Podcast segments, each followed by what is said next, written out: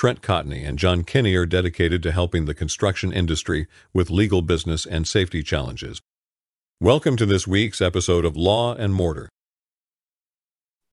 Welcome to another episode of Law and Mortar. This is Trent Cotney with Adams and Reese. As always, I got John Kenney, CEO of Cotney Consulting. John, how are you doing? Doing great. It's a great way to wind up the week. I'm sure everybody out there is like uh, we are getting ready for the long weekend coming up. Uh, happy to be here as always. Yeah, yeah, and it's it's been a busy week. Um, interesting, a lot of different things going on. You know, obviously the thing that's been dominating the news lately is the uh, the horrible shooting that occurred in Texas, and I think out of that, what we're starting to see is you know um, government regulation, uh, maybe a renewed interest in workplace violence. Uh, and recently, just a few days ago, actually just yesterday, uh, Cal OSHA uh, came out and said that it was going to revisit some of the standards that it had on workplace uh, violence. So, what you can see now, John, I think, is they're going to put more and more um, of the burden, the onus on the employer to make sure that it is a safe workplace, even from things like active shooters. So, interesting, you know. I, and again, that's just Cal OSHA. You know, we'll we'll see if it if it uh, ends up in the federal standards or another state standards, but uh, definitely sort of a sign of the times. And I think a lot of it had to do with uh, what we saw in Texas. Yes, definitely. It's uh, sad events. Um, and I think sometimes as a society, other than looking at the sad event and the feelings that we all have, you know, never want to see anything like that happen, there are repercussions that are going to trickle upstream. And, and that's a good example one right there. And, um, you know, we, we need to try to do something ahead of time rather than always put the onus back on the employer to clean this stuff up. Yeah, and you know, one of the things that um, we actually, you know, uh, did this at our old company. We had, you know, a crisis management plan, an active, you know, shooter policy. You know, we went through a lot of these different types of things, and the goal is that you want to sort of gameplay any any crisis level issue so that you've got um, the SOP in place in the event that, you know, God forbid something does happen. So, one of the things I would encourage anybody that's listening to this is take the time now to get those things in place, regardless of whether, you know, OSHA or the state equivalent decides to, you know, promulgate a rule on it. Um, it'll definitely come in handy, you know, if something like that were to happen. Absolutely. Um, John, you you and I were talking right before we started here, but you, you read some really interesting stats here recently, and I want to spend some time talking about it. Obviously, you know, the calls that I get doesn't matter what contractor or trade it is, it's always skilled labor or the materials problem. That's it, right? I mean, that's what's dominating everything in the construction industry right now. But why don't you talk a little bit about some of the stats you saw? And I think that'll kind of expand our conversation. Sure. Yeah, you know, as anybody knows, you've been following, and uh, you know me. You know, I'm really like to deep dive into data, and data usually tells a really good story of where we've been and where we're heading. Um, this one happened to be a global uh, construction uh, industry study. You know, includes North America, but it also tied in Asia, Europe, the whole thing. It was interesting how all of the study areas, the numbers were very similar. So it wasn't like one, uh, you know, one continent or, or one uh, area had a higher than a lower. This was pretty much average across the board, and they came up with these numbers. Um, so, a couple things. Of course, the number one uh, issue is supply chain and material shortages, and there is very little uh, optimism that this is going to straighten out now, even well into 2023, which I, I can't say I disagree with at all.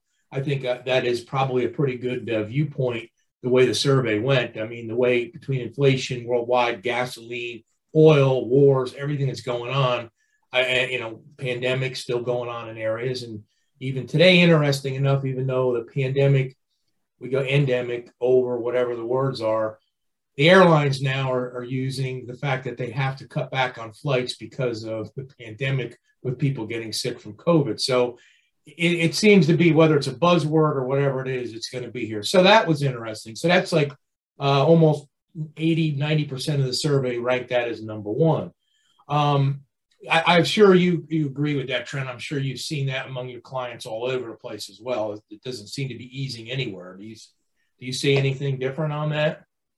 No, I mean that's it's going to be here for the next year. I mean, at least. And if we have more, you know, cataclysmic type events or storms or things like that, that's going to put even more pressure on it. Um, general inflationary pressures are just killing everybody. I was on the phone uh, with a, a, contractor right before we got on here, and you know their prices had almost doubled from a year ago, and it, it's very hard to navigate that kind of rapid change. And I think it, it's affecting everybody, no matter whether it's in the U.S., Canada, or overseas. Yeah. You know, you, you see it everywhere. But you know, what's what's interesting to me is that um, early on during COVID, there seemed to be more skilled labor available. I think that trend has now reversed. And it seems like despite the unavailability of material, the lack of skilled labor is still as big or bigger of a problem as, as it's always been. Is that yep. what you're seeing? Yeah. So the, the, other two things, and I'll hit them and we'll jump back on the other two things that stuck out in the survey, and, and I'll do the skilled labor part first, and then I'll jump to the other one, which I thought was interesting. But on the skilled labor, uh, so yes, it is a continuing trend that is probably getting worse and doesn't get any better. And, and I don't know what the answer is, um, but what everything that's been tried, it just continues to be a big issue. Um, so now what they did is they kicked it back to another study. Besides just saying, "Hey, we got a labor issue, we got skilled labor problems," they also went to the uh, to the uh, insurance agency, you know, the insurance companies around the different areas, you know, the global ones um, that, that insure large construction firms all over the world. And when they surveyed them, they're now attributing construction defects, lawsuits, losses, and all that to the fact that having not having this skilled labor and untrained labor, besides being a shortage to get the projects done, it is up to 20, almost 33% of all their claims on the jo- uh, on construction buildings now tie back to poor workmanship um, because of skilled labor. So that was kind of an interesting tie back. I mean, I think logically we, we know that would make sense. Skilled labor leads to poor workmanship. But we also, you putting our logical hat on, know that if the insurance companies are noticing it in its trends, it's probably going to lead to the ultimate we're going to be raising rates all over the place to cover these losses. So that'll be interesting. But we could also possibly see maybe somebody jumping in besides just the trades trying to recruit people. Maybe other people in the industry now will start putting some money into training programs. Who knows where it'll go? Um, the other one that was interesting is natural disasters. Um, one is they contributed a good portion of that to some of the supply chains, which makes sense. But the other one is not is getting caught on construction sites during these natural disasters, fire, um, hurricanes, storms, wind events, thunderstorm damages. They're coming at a lot of greater frequency, as as we see from looking on the on the weather and the news at night. That's starting to put a strain on the payouts of claims as well. So, uh, I mean, uh, looking at this from the business side, I kick it back over. I'm sure you've got some nice uh, legal kickback to put on this, but you know what that's going to mean changes in policy language, changes in contractual obligations. I'm sure all that's coming. So, this was an interesting trend that I thought was, was good to find in this survey. Yeah, it's interesting you mentioned that, John. Just this week, you know, Florida had a special session that was that really targeted roofing contractors. That was the the primary target. And obviously, the insurance lobby was was putting it forward, but there were a lot of key things that really came out of that. They were attacking the 25% rule. Um, you know, and and for those of you that don't know, if you're not from Florida, if more than 25% of the roof needs to be repaired, then a roof replacement uh, is something that, that you can advocate for.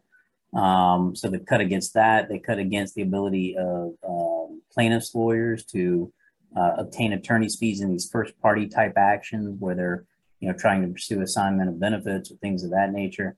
So obviously insurance is playing a big role in the restoration and roofing industries so it um, is constantly molding and requiring those contractors to change their operations.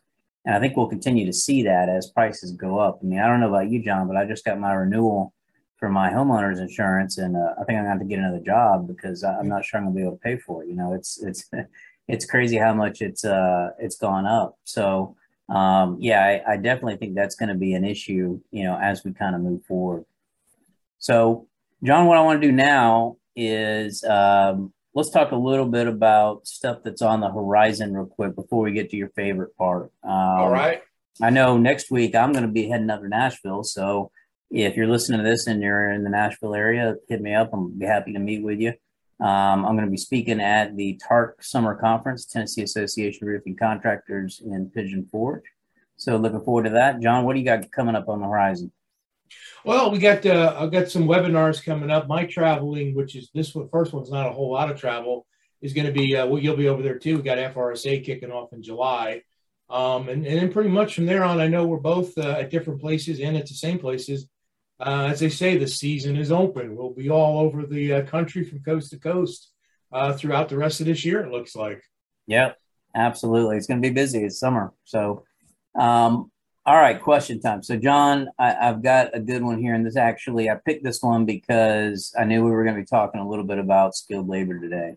Mm-hmm. So, just so you know, we're a little bit behind. We've got 61 questions we still need to answer. Oh. So, well, maybe we'll double up uh, next week. But um, so this question is from Evan, and Evan's question is: uh, I can't find anybody to do work. What are the best places to look for labor for my jobs? So, John, I know from you know you do a lot of business consulting, a lot of operations consulting. Obviously, you got 45 years plus experience in the business. You know, where do you go to look for labor? I mean, where where where do you go? Well, you know that, that's a great question. Um, I mean, of course, you're gonna you, you got to exhaust the normal sources that you go to. You know, labor.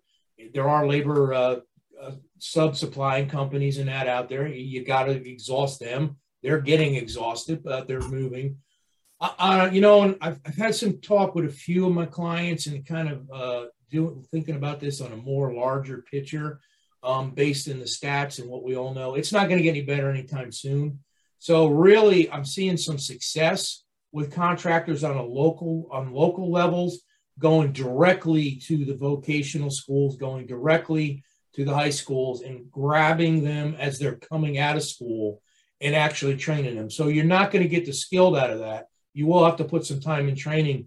But but I got to be straight up with the whole industry out there. I don't think you're going to find off the shelf skilled labor anymore. Um, it's just not going to happen. They can't keep up with it, even if there's there's training schools out there, which I know of. But what are you going to put out five or ten out of a class when we need 150? So I really think look at that, put something in place.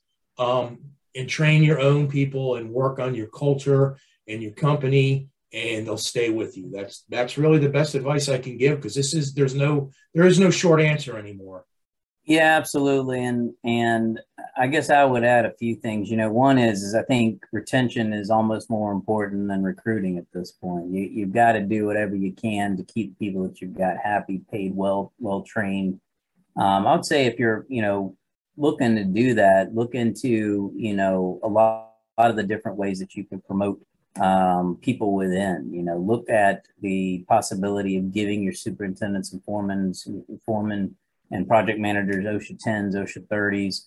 You know, NRCA's got pro certification and NCCER for apprenticeship type work. Um, there are other ways that you can go and potentially find, you know, other workers. You can look at, I know Labor Central's out there. That's a great resource.